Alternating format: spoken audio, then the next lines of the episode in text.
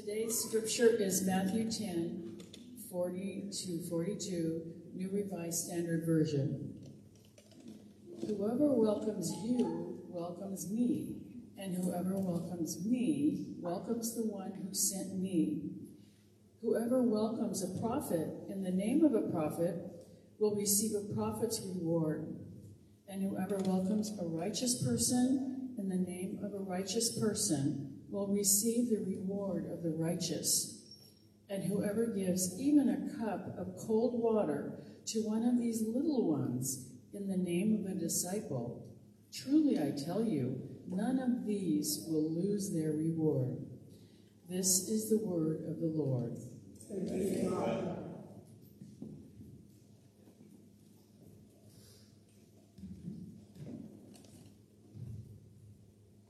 So I'm sure that after listening to this scripture, you have many questions in your mind, and I'm sure I'm not going to answer them all. That's a disclaimer.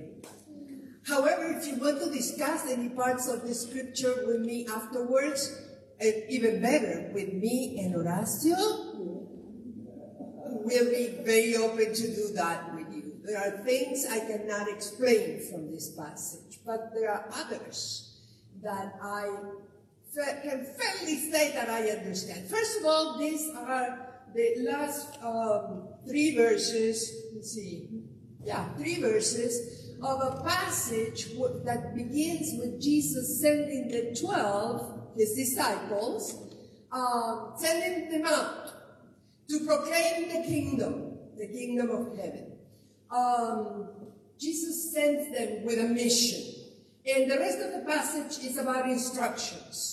Do this, don't do that. Um, for example, go two by two, um, enter in the towns and see who is a person of peace, uh, go to their home, um, do not carry a, a, a bag with money with you, just eat whatever they offer to you, whatever they put before you, that kind of instructions for the mission trip that the disciples are taking.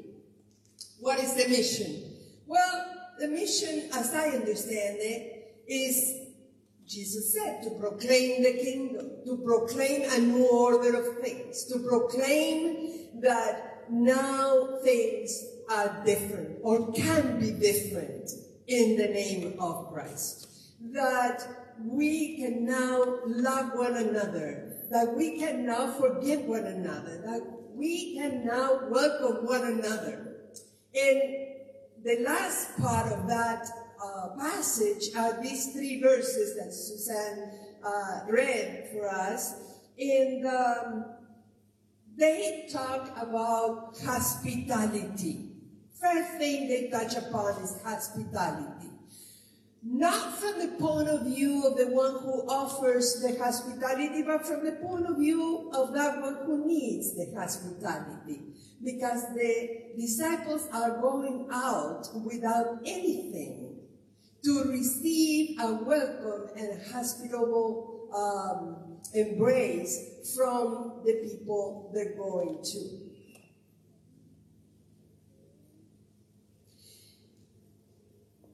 When we are the ones offering hospitality, who are we being hospitable to? Uh, the scripture in another passage says that some, without knowing, have host, hosted angels. Who are we hosting? Um, last night we had the last of the around the table um, opportunities to get to know each other. That, that was one round of opportunities. Uh, we, Horacio and I, have come to this church about two months ago, and for people to get to know us and for us to get to know the people, um, eight opportunities were organized. Eight people who opened their hearts and their homes and said, we want to host. Many more people from the congregation who came to these um, events, and the two of us gathered. Um, there were eight of these events, and the last one, like I said, was last night. Through them, although they were all different, all very different, um, in many aspects, there was one common thread, and that was the spirit of hospitality. The, the way we felt being welcome to your homes has been amazing. We felt um, not only welcome, but embraced. We felt affirmed. We felt um, happy and joyful. We laughed at these meetings. We shared stories. Sometimes the stories were stories of pain, and we felt with them. But all in all, these were great opportunities to get to know each other and, and to feel now that I'm, I, I'm not the stranger anymore. I'm not the stranger in your midst anymore. Um, somebody asked me yesterday, uh, have you settled already? And I said, well, I, I settled very easy myself. That's me. That's my personality. I always say that the best place where I lived is the place where I'm living now, that the best city where I've been is the city where I'm now, because God has me here, so this is the best place for me. And I get used to new things very quickly, and, and certainly to new people very quickly, because I love people. God made me this way. Who are we welcoming into our lives? Who are we welcoming into our church? We want to say that we welcome all. Sometimes that is not quite true. Sometimes we qualify that. And honestly, I think we should qualify that, because there is a problem with welcoming all. I know I'm getting into deep waters here, and I'm getting in trouble, perhaps, with someone. But the reality is that there are some people who are there out to get us. Some people who are there to judge everybody else and condemn everybody else. I'm not so sure we are welcoming of that kind of people, unless they come to learn another way, unless they come with a humble spirit, unless they come with an open heart, which our spiritual discernment will tell us. But I believe that we need to be mindful of the kind of community we are building. When I say welcoming, I don't mean welcoming into the building. I mean, welcoming into our community, our congregational life, welcoming uh, the people who are becoming part of us. Can we afford to have naysayers and condemning people becoming part of us when their agenda may be to change us? When they think we're wrong, and they're here to change the way we do things and to make us, in the end, not to welcome the people we love. So think about that for a minute. I wrestle with that all the time, because I love to say we are a church that welcomes everybody. Uh, the litany of uh, belonging today. If you are here, you belong. By all means, my heart says yes, and then my mind says, wait a minute. Let us think this again. There are some people who come to church to receive the spiritual food that God's, God prepares for us, and there are other people who come to serve and to give, to work. Do we want people who want to mess all that up? I'm not sure. All I'm saying is, I'm not sure. So you give me your answers, and then we'll have a nice conversation about it. That's why Jesus sent them and says, you look for the people of peace and dwell with them. Don't go anywhere. And if they don't welcome you, kick the dust off your feet. and move on to another town. I mean, I think Jesus is very clear. There are some people who will not be a part of us. But we have a clear mission. And our mission is, first of, lo- first of all, to love, and second, to offer opportunities of healing through community building to people who come to us as the last resort in Christianity. As the last try to belong to a Christian church. If you are here in that situation, you know what I'm talking about. And if you're not in that situation, you may be one of those who are here to embrace others. Because that's your mission in life. Now, the passage goes on to talk about rewards of justice. Because there is such a thing as doing justice through hospitality. And it talks about prophets and righteous people and compassionate people. It talks about these things in a subtle way and in a confusing way. What is in the name of a prophet? A prophet that comes in the name of a prophet. What is a righteous person that comes in the name of a righteous person? Wow, I've been thinking about that all week. You guys had a conversation with Horacio about that. I don't know. Because we've been told to, to pray in the name of Jesus. We've been told to, um, to ask things to God in the name of Jesus. We've been told to heal people in the name of Jesus. But not in the name of the prophets. Not in the name of the good people. So what does it mean? Maybe what it means is when it comes to building community, we all matter. Maybe what it means is that Jesus is one of us. And that we are Jesus' presence in the lives of others. I like to think about that. I like to think that way. When I was a hospice chaplain, um, I remember this man who had no name. They had they had found him in the street. He was uh, out of conscience, consciousness, and he had no documentation in him. Nobody knew who he was. They took him to a hospital, and he was in a coma.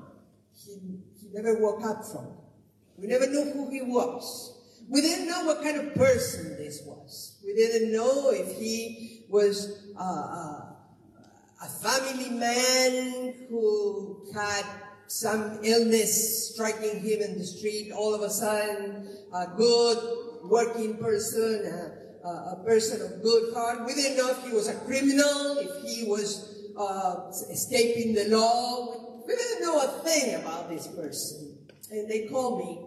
And they said, we cannot do anything for him. I was a chaplain. So they say, see what you can do for him. That's what they, they do to chaplains, right? Um, so I sat by his bedside, and I held his hand. And I said to him, I don't know who you are. I don't know what sins you committed in life. I don't know what great things you've done in life.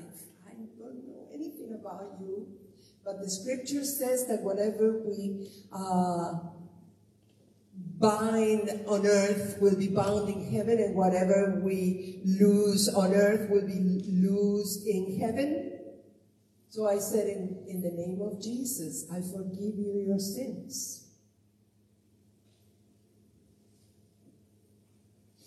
I prayed and then I left, and the next day he died.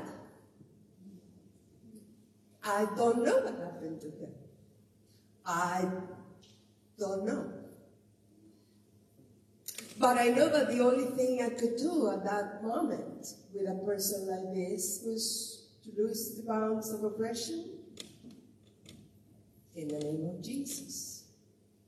So whatever name we do things, let that be the name of good things.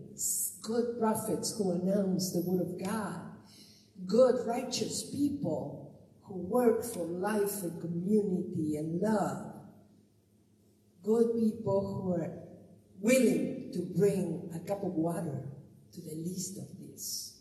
And this is the last point of my message today. Mercy, compassion, empathy, and love. Welcoming somebody is not only about opening your house. Welcoming somebody is not only to prepare a dish for those people who come to your house. Welcoming somebody is to open your heart, to open your life, to say, yes, I'll wrestle, I'll wrestle with you on matters of importance, on matters of life and transcendence and meaning. Yes, I want to have these important conversations with you. Yes, yeah. I think you're worthy of my time and effort and thinking. Yes, I'll be there for you. And in return, I hope you'll be there for me. Giving a cup of water, nothing more than that. A cup of water, because there are people who don't even have that. People who live in tents around us, people who live on the streets, people who don't have a comfortable place, a place to fold their clothes and put them away, a, a, a place where they can buy a couple of boxes of cereal and store them for the few days following. People who don't have anything at all.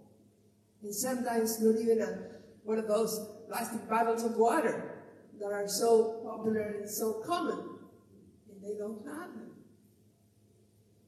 I've known people who, uh, in my previous church, we worked with the houseless, and they had um, a camp around the church. We let them have it around the church until the winter came, and we said, okay, you can come in. And they started sleeping inside the church. But when they were outside, I remember that this one woman um, got a hold of a potato, just a raw potato. She went to seven eleven, where they have a microwave, and microwaved the potato. And brought the potato back. And she said, if anybody's hungry, I have a cooked potato here. And a couple of people went to have a piece of the potato. That's how they live. But notice the sense of community she had. She could have eaten that potato herself, but she came to share. She came back to the community with it. People trusted her, and she trusted people. And they shared one potato. And Jesus said, if you give a cup of water to these little ones, you will have your reward. All this talk about rewards is kind of confusing. Until I came up to this possibility. Let me see what you think. Could it be that our reward is true community? Maybe that our reward is honest relationships with the people around us. Maybe our reward is being able to come to a church where we can be ourselves and feel good about ourselves and feel good about others. That we come to a church where we pass the peace and we can hug people and shake hands or just bump elbows and know that they are truly brothers and sisters. I don't know about you, but for me, that's enough reward. I don't expect a, a golden crown. I don't expect a certificate of good behavior. Like Ali, I know I wouldn't get it. But being a part of a church like this, that's my reward. I was retired. I was home,